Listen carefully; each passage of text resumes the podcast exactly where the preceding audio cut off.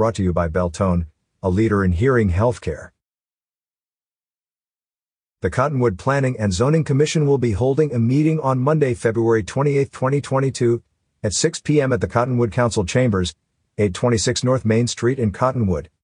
The following topics will be discussed. Design review for a 20-unit townhome complex. Design review for a new industrial building. Design review for transitional housing for the Verde Valley Homeless Coalition, and a conditional use permit for additional height and area for two monument signs.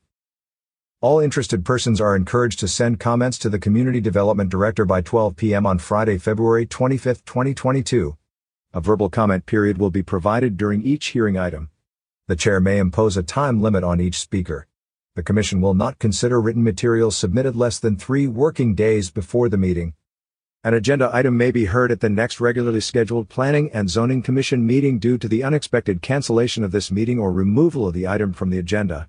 Material relating to the above is available for review from 7 a.m. to 5 p.m. Monday through Thursday, and Fridays from 7 a.m. to 12 p.m.